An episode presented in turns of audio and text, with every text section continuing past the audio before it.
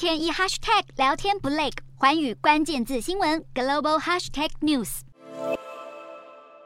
中国国家主席习近平在先前落幕的中俄、巴西、印度和南非金砖五国领袖峰会上，呼吁金砖国家要敞开大门，让志同道合的伙伴早日加入金砖大家庭。中国外长王毅在今年五月时，就在金砖国家与新兴市场外长峰会上，与阿根廷、沙乌地阿拉伯、埃及、塞内加尔、泰国、阿拉伯联合大公国等，针对金砖 Plus 的问题进行商讨。而已经加入中国“一带一路”倡议的阿根廷，在今年初就表态，希望加入金砖五国。阿根廷驻中国大使牛望道表示，他们对加入金砖充满兴趣，因为这是一个完全由新兴经济体组成的合作机制，合作不会被强行加上任何附加条件。他还说，如果阿根廷能够成为金砖成员，对中国和拉美地区关系的发展将很有帮助。